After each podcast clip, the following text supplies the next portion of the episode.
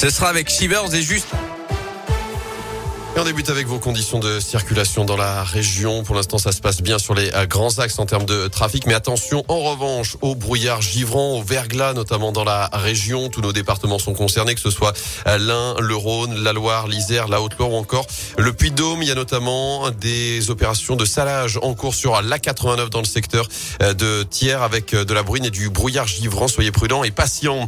Dans la région, justement, cet accident mortel ce matin dans le Puy-de-Dôme, une femme d'une soixantaine d'années décédée à Lampe dans une avec un poids lourd. Ça s'est passé vers 7h30 d'après la montagne.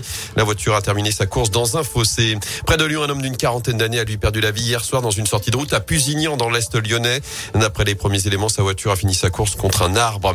Dans l'actu également des négociations et beaucoup de questions. La ministre du Travail Elisabeth Borne reçoit à partir d'aujourd'hui les partenaires sociaux alors que le gouvernement travaille actuellement sur la mise en place d'un pass sanitaire en entreprise. Il envisage par ailleurs la transformation du pass sanitaire en pass vaccinal d'ici fin janvier selon le porte-parole Gabriel le texte est attendu en début d'année au Parlement, alors que la haute autorité de santé rend par ailleurs son avis aujourd'hui sur la vaccination de tous les enfants de 5 à 11 ans. Une campagne qui pourrait être lancée dès mercredi, selon Olivier Véran. La nouvelle polémique du maire de Lorette dans la Loire, d'après le projet, Gérard Tardy a fait abattre hier matin par des chasseurs neuf chèvres à proximité du cimetière de la commune, battu organisé suite à plusieurs plaintes d'habitants sur les dégâts occasionnés par les bêtes dans le secteur. De son côté, la préfecture confirme n'avoir à aucun moment donné l'autorisation au maire de Lorette d'abattre des chèvres sur sa commune.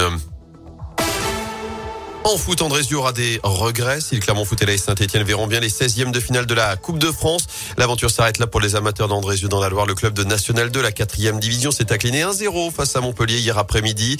Une partie équilibrée, mais une rencontre qui a basculé sur un penalty accordé au Montpellier en milieu de seconde période. La pilule est donc difficile à avaler pour l'entraîneur de la BFC, Arnaud Marcanti. Les joueurs ont fait un grand match, ils ont répondu présent, ils avaient bien, bien insisté sur le fait qu'il fallait vivre le match et pas passer à travers et peu importe le résultat. C'est vrai que là maintenant, quand on voit la physionomie du match, euh, il y a pas mal de déceptions. Je pense qu'on n'a pas été mis trop en danger. On a eu des grosses situations, on tape le poteau. J'ai l'impression qu'il y a un petit penalty pour nous en première mi-temps et c'est sur une contre-attaque qu'on perd le match. À la mi-temps, j'avais la certitude qu'on allait se qualifier. Bon, voilà. Jusqu'au bout, on y a cru et à la dernière minute, on a encore cette balle du 1 partout. Donc, euh, ouais, j'ai vraiment cru en l'espoir et déçu de ne pas l'avoir fait. Noter en revanche la qualif de l'AS Saint-Etienne, victoire 1-0 face à la Duchère pour la première de Pascal Dupras. saint qui a affronté les amateurs Jura Sud en 16e de finale, direction la Corse pour le Clermont Foot, déplacement à Bastia les 2 et 3 janvier prochains. Pas de doublé pour les filles de l'équipe de France de hand, battues en finale du mondial hier soir en Espagne, 29-22 par la Norvège. Et puis un final en apothéose au Grand Bornand, doublé français pour cette manche de Coupe du Monde de biathlon en Haute-Savoie. Emilia Jacquelin a remporté hier la Mastart devant Quentin Fillon-Maillet chez les filles. Julia Simon termine deuxième. Ah bah c'est parfait.